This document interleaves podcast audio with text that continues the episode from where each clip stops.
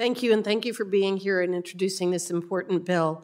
I think that if you look back over the last year in terms of the hearings that we have held and the people that we invi- have invited to come and talk to us about the issues, primarily the tribal members, righting some of the past wrongs associated with land ownership and use uh, has been one of our priorities. Addressing Indian Health Services has been another one, but I think one of the, the main priorities with the witnesses that we have come in from tribes all across the country has been to address putting lands in trust as they should be, uh, addressing the situation with the Native Alaskans, attempting to right those wrongs. We've had the Winnebago tribe, we've had the uh, Oglala Sioux from South Dakota attempting to get some land for them so that they can have a memorial for the Wounded Knee uh, which is, is so critically important for our history and remembering that history. So I appreciate the opportunity to have these land bills brought before this subcommittee so that we can address some of those historical wrongs and hopefully move forward with correcting them uh, and addressing other issues from Indian country and our tribal members.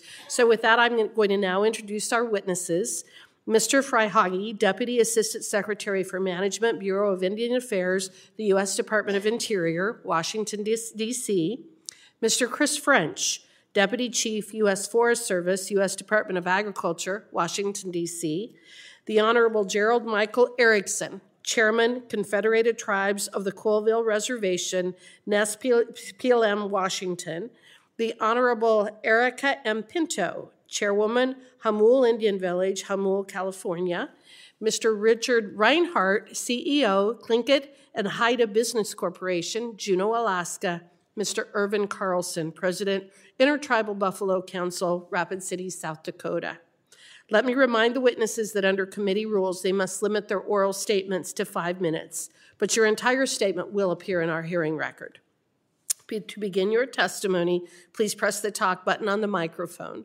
We use timing lights, and when you, when you begin, the light will turn green. When you have one minute left, the light will turn yellow. And at the end of five minutes, the light will turn red, and I will ask you to please complete your statement. I will also allow all witnesses on the panel to testify before member questioning. The chair now recognizes Mr. Uh, Jason Freihage for five minutes.